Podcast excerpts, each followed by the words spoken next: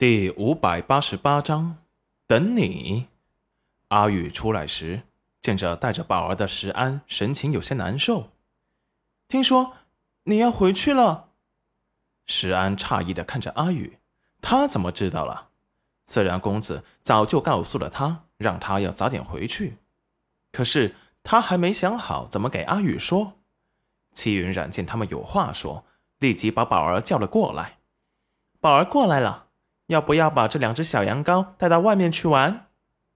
宝儿看了看怀中抱着的小羊，立即点头同意。这小羊一被赶出来，就欢快的在草地上跑了起来。宝儿也欢快的追了上去。裴元君见此，也立即跟上了戚云染。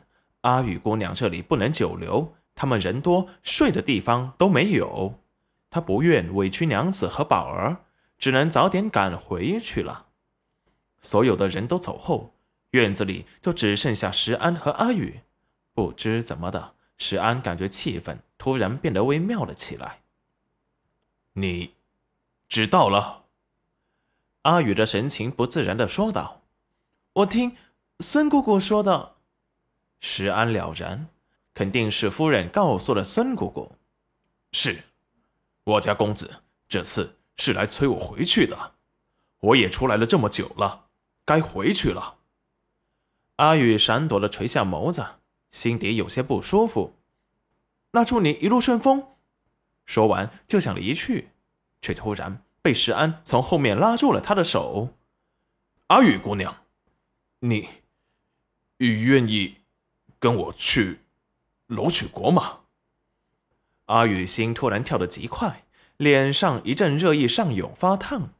被石安握住的手立即羞涩的想要抽出来，却被石安握紧，语气郑重的说道：“阿雨姑娘，我是真心想要娶你的，只要你愿意，我定会八抬大轿、三媒六聘娶你过门。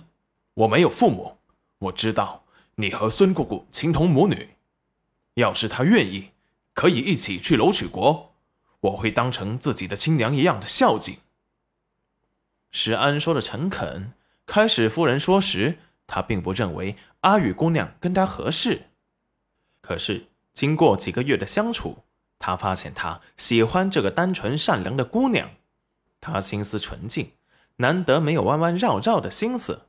他跟着公子见过太多的阴谋诡计，难得碰上一个心思如此干净的姑娘，跟她相处起来感觉很轻松惬意。他喜欢这样的生活。就是不知道阿雨姑娘的意思，今日他一定要问明白。公子应该今日就会启程回去，所以他想知道阿雨姑娘的真正心意。要是对他无意的话，他也不再强求，好好帮着公子打理生意，照顾宝儿小姐长大也很好。阿雨沉默了一秒，不知所措，根本不知该有什么样的表情。我，石安面色微暗，是。阿雨姑娘不愿意吗？阿雨心底一阵轻颤，怕石安后面的话会是，那就当我没说过。不是，我只是……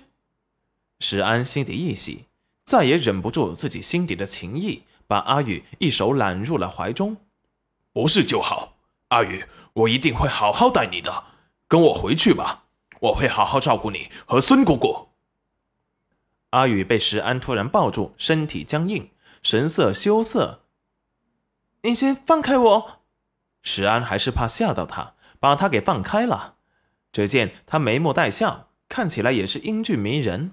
不过跟着他公子身边，光芒全被他家公子给掩盖了，现在才露出他本来的魅力。我要去问过孙姑姑才行。说完，捂着绯红的脸，快速的跑回了屋子。石安唇角带着宠溺的微笑，等你。